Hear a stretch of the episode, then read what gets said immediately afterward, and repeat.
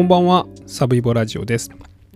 今日はですね、2001年に広島県福山市明大という、えー、新興住宅地で起こった福島市明大主婦殺害事件という事件についてお話しします。この事件はですね、2001年なんで今から20年前ぐらいに起こりました。えー、でそこからずっと未解決事件まあ、コールドケースとか長期未解決事件なんて言われています。でこれがまあ先日ですね、えー、犯人がまあ逮捕されました。これが10月の26日25日かなんで、えー、まあ20年ぐらい経って、まあ、ようやく犯人がまあ逮捕されたという事件です。で、えー、他のポイントはですね、まあ、それがまあ DNA のまあ検出技術というのがここ数年飛躍的にまあその精度が上がってましてですねで実はそのこのようなコールドケース、まあ、長期未解決事件が、まあ、結構次々と、まあ、犯人逮捕に向かっています。でまあ警察もですねまあ、それで自信をつけてですね、えー、今まで未解決だった事件を、まあ、どんどん改めて保存されている DNA と、まあ、照合できるその、まあ、いわゆる犯人というか、まあ、重要参考人はいないかというので、えー、どんどん今捜査をしているところですね。でまあ時効がですねもうあのこの凶悪犯罪に関してはなくなりましたので、まあ、そういう意味でこれからまあ、次々とこういうような形で犯人逮捕につながっていく事件が増えていくんじゃないかなと思っています。でもう一つは、まあ、これは少し余談なんですけれども実際にその警察がですね、まあ、こう DNA をま鑑定採取するために、まあ、実際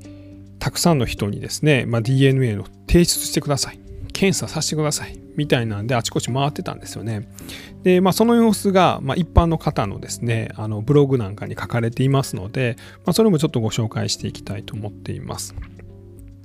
ではまずこの事件自体が、ま、どのようにして、えー、起こったのかというところです。えー、被害に遭ったのは福島市明大これだから広島のですね福島市のですね新興住宅地、まあ、小高い山の上丘の上かな？にあった、まあ、新しい家が一気に立ち並んだ明大という、住宅街で起こりました。えー、ここにお住まいだったのが30代後半のご主人と35歳のこの被害者になった、主婦の奥さんですね。で子供さんが6歳の男の子と9ヶ月の女の子がいたということです。えー、2月の6日です。朝に奥さんはですね、まあ、子供さんですね長男さんの方を幼稚園だったかなに送ってですね、で、帰ってきます。で、ご主人はあのパチンコ店かなんかにお勤めだったそうで、ほな行ってくるわということで、え、お昼前ぐらいに、え、出かけます。で、え、ここのお家はですね、まあ、お金持ちだったということで、まあ、警備会社と契約していました。で、えお昼前ぐらいに、えその警備会社のシステムが作動して、まあ、この警報というのが警備会社に届きます。まあ、緊急警報と呼ばれるもんですね。で、これ警備会社に来たら、警備会社は警察にそれを知らせると同時に、まあ、自らその警備員も家に向かうという契約でした。で、その警備会社から緊急警報がこの家に来てますよという連絡を受けた警察が、この被害者宅に行くとですね、まあ、外でですね、まあ、座り込むような形で、この35歳の奥さんが、えー、背中かなにナイフが刺された、まあ、状態で待ちだまりを作る中に、えー、亡くなっていたと。で、まあ、現場にはハンコが、まあ、落ちていたというのと、まあ、家の中は、ま、争った様子と荒らされた様子がありました。でまあ不幸中の幸いといいますかこの家の9ヶ月の赤ちゃんの女の子は、まあ、部屋の中で、まあ、泣いてはいたんですが、まあ、あの何の被害にも遭わずいたと。で奥さんが亡くなっていたという事件です。で警察はいろいろ調べましてですね例えば両隣のお家はまあたまたまあの留守で、えー、目撃者もいないというようなことでした。え凶器は果物ナイフで、まあ、これを人差しにされてですね、まあ、頭も殴られてたそうで例えばその口にはですね、まあ、ガムテープで、ま騒がないように、まあそういう口にガムテープ貼られたりとか、まあそんなんもしてたそうなんですが、まあ、この背中の部分を刺されたことが、まあ致命傷になって、まあ失血死で亡くなったということです。で、えー、警察の、まあ、その捜査は進んだんですが、まあ、犯人逮捕に至らず、えー、その後ですね、えー、DNA が、あのん保存されていました。で、それ何かというと、あの犯人のものと思われるあの血のついた、まあ、靴下が発見されたんですね。で、これがちょっとどこで発見されたかというのは僕はちょっとわからないんですが、まあ、それが残されていたということです。で、えー、それから20年ですね。で、えー、いわゆるその刑事事件の刑事訴訟法というのが2005年に改正されまして、まあ、凶悪犯罪殺人とか、えー、強盗殺人とか、まあ、そういうのの時効はですね、まあ、25年に伸びました。その前は15年やったんですけどでさらに2010年に廃止されました。でこの事件は2001年に起こってます。でこれどういうシステムかというと2010年の時点で時効を迎えていない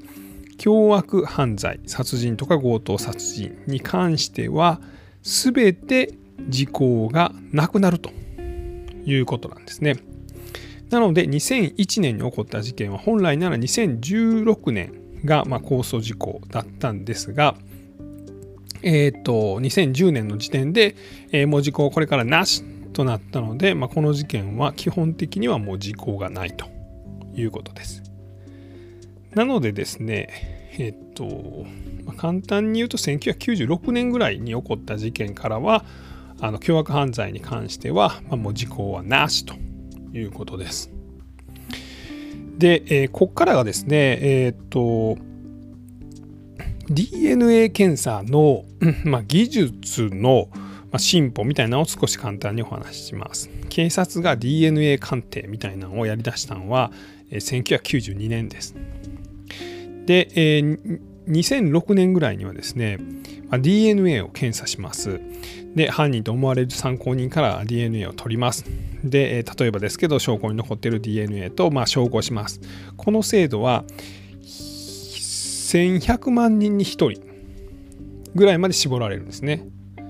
まあ、ただそうなってくると、日本に10人ぐらいはおるんですね。まあ、みたいな制度。これが、えー、4兆7000億人に1人まで、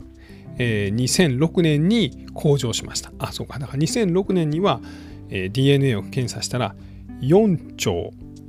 7000億人に1人まで、まあ、その DNA の検査であの一緒やと言われた人は精度が上がったんですね。まあ、つまりこの、えー、っと、何と言ったらいいんでしょうか。つまりはですね、えー、今の世界は78億人ぐらいしかいないんで、まあもう絶対に、あの、なんて言うんでしょう、照合をされるということですね。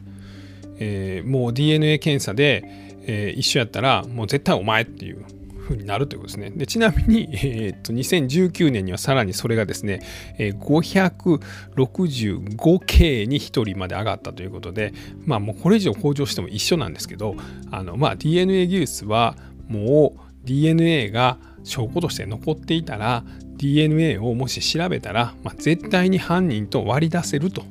いう状態になっているということです。それが言いたかっただけです。すいません。ややこしい話いっぱいしまして。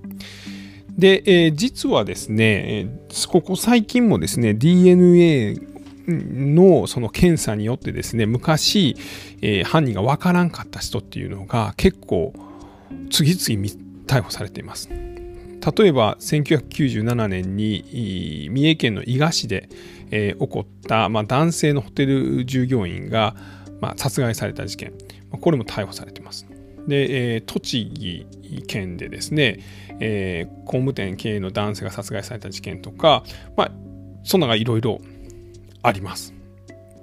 なのでこれからもどんどんまあ、こういう10年以上解決できなかった事件の犯人が捕まってくるっていうことがあり得ると思います。ではですね、えー、この犯人がまどんなやつやったのかというのをここで少しお話していきましょう。えー、犯人はですね、えー、竹森幸三67歳です。なので当時46歳かな。なんか当時は造園業をやってたということで、えー、今年の夏ぐらいになんかナイフを持ってたのを警察が銃刀法違反で捜査してでその時に DNA 検査をしてでそれがまあ一致したということなんです。でこの事件の時もナイフを持ってたんですね。なんで同じことをしとんねやというのはちょっと怖いなと思いました。で、えー、DNA が一致した竹森はもちろん警察に調べられます。当初は記憶がないと言ってたんですけれども次第に、えー、刺したけれども殺すつもりはなかったとか、えー、金目のものがあると思って、まあ、家に入ったと。で配達員を装ったと、まあ、いうようなことを言ってるんです。なんでさっきあの現場に印鑑が落ちてたというので、まあ、この辺りはこの証言と実際の証拠がま符合する部分だなというのは思いました。でこの竹森幸三は67歳です。えー、今住んでるのはですねえー、っとどこっつったかな、えー、この明王台から、まあ車で10分ぐらい海の方に行った方に住んでます。なんでわりかし近くに住んでたんですね。でしかも事件後もですね、まあ、ずっとこの福山市に、まあ、住み続けていたということなんですね。で、あ西新街町というところに住んでたんですね。で、えー、この竹森はですね、地元の消防団の副団長、まあ、いわゆる地域を守る役割なんかもしていました。でも実際は人殺しやったということなんですね。えー、っとではですね警察が実際どういうふうに、ま、DNA 検査を、ま、どういうふうなターゲットに対してやってたのかというのをちょっと紐解ける、まあ、とあるブログがあります。これがですね、アベマブログで、えー、ケン吉アットラジマニ店長さんという、まあ、方が4月の20日の記事として書いてあります。これがですね、やばいことがバレてしまったかもというタイトルで書いてあります。えー、今日警察が来ましたと。で、えー、何々さんですかと。で、えー、福山西警察署の刑事課の何々ですと言ってやってきたと。で、まあ、警察もですね、あの実は20年前に起こった、まあ、あの明王台の殺人事件知ってますかと。で、まあ、もちろんこれはまあ有名な事件というか、まあ、あんまりその事件が起こるような場所じゃないところで、まあ、しかも未解決事件の殺人事件ということでよく覚えてらっしゃいました。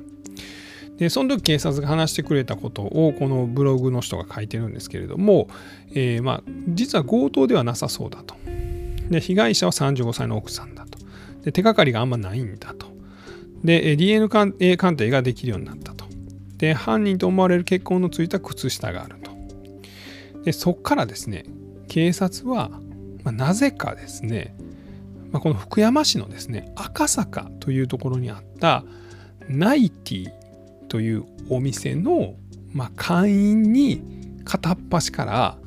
ま、調べてるということを言います。でナイティって何の店っていうことなんですけど、まあ、実はまあ昔ですねまあ僕の地元にもこんな店ありましたけれども、まあ、いわゆるまあアダルトショップです。で、まあ、どんなところかというと、まあ、ちょっとですねなんかこう怪しげな、まあ、こう秘密基地みたいなところでですねまあこれこのナイティも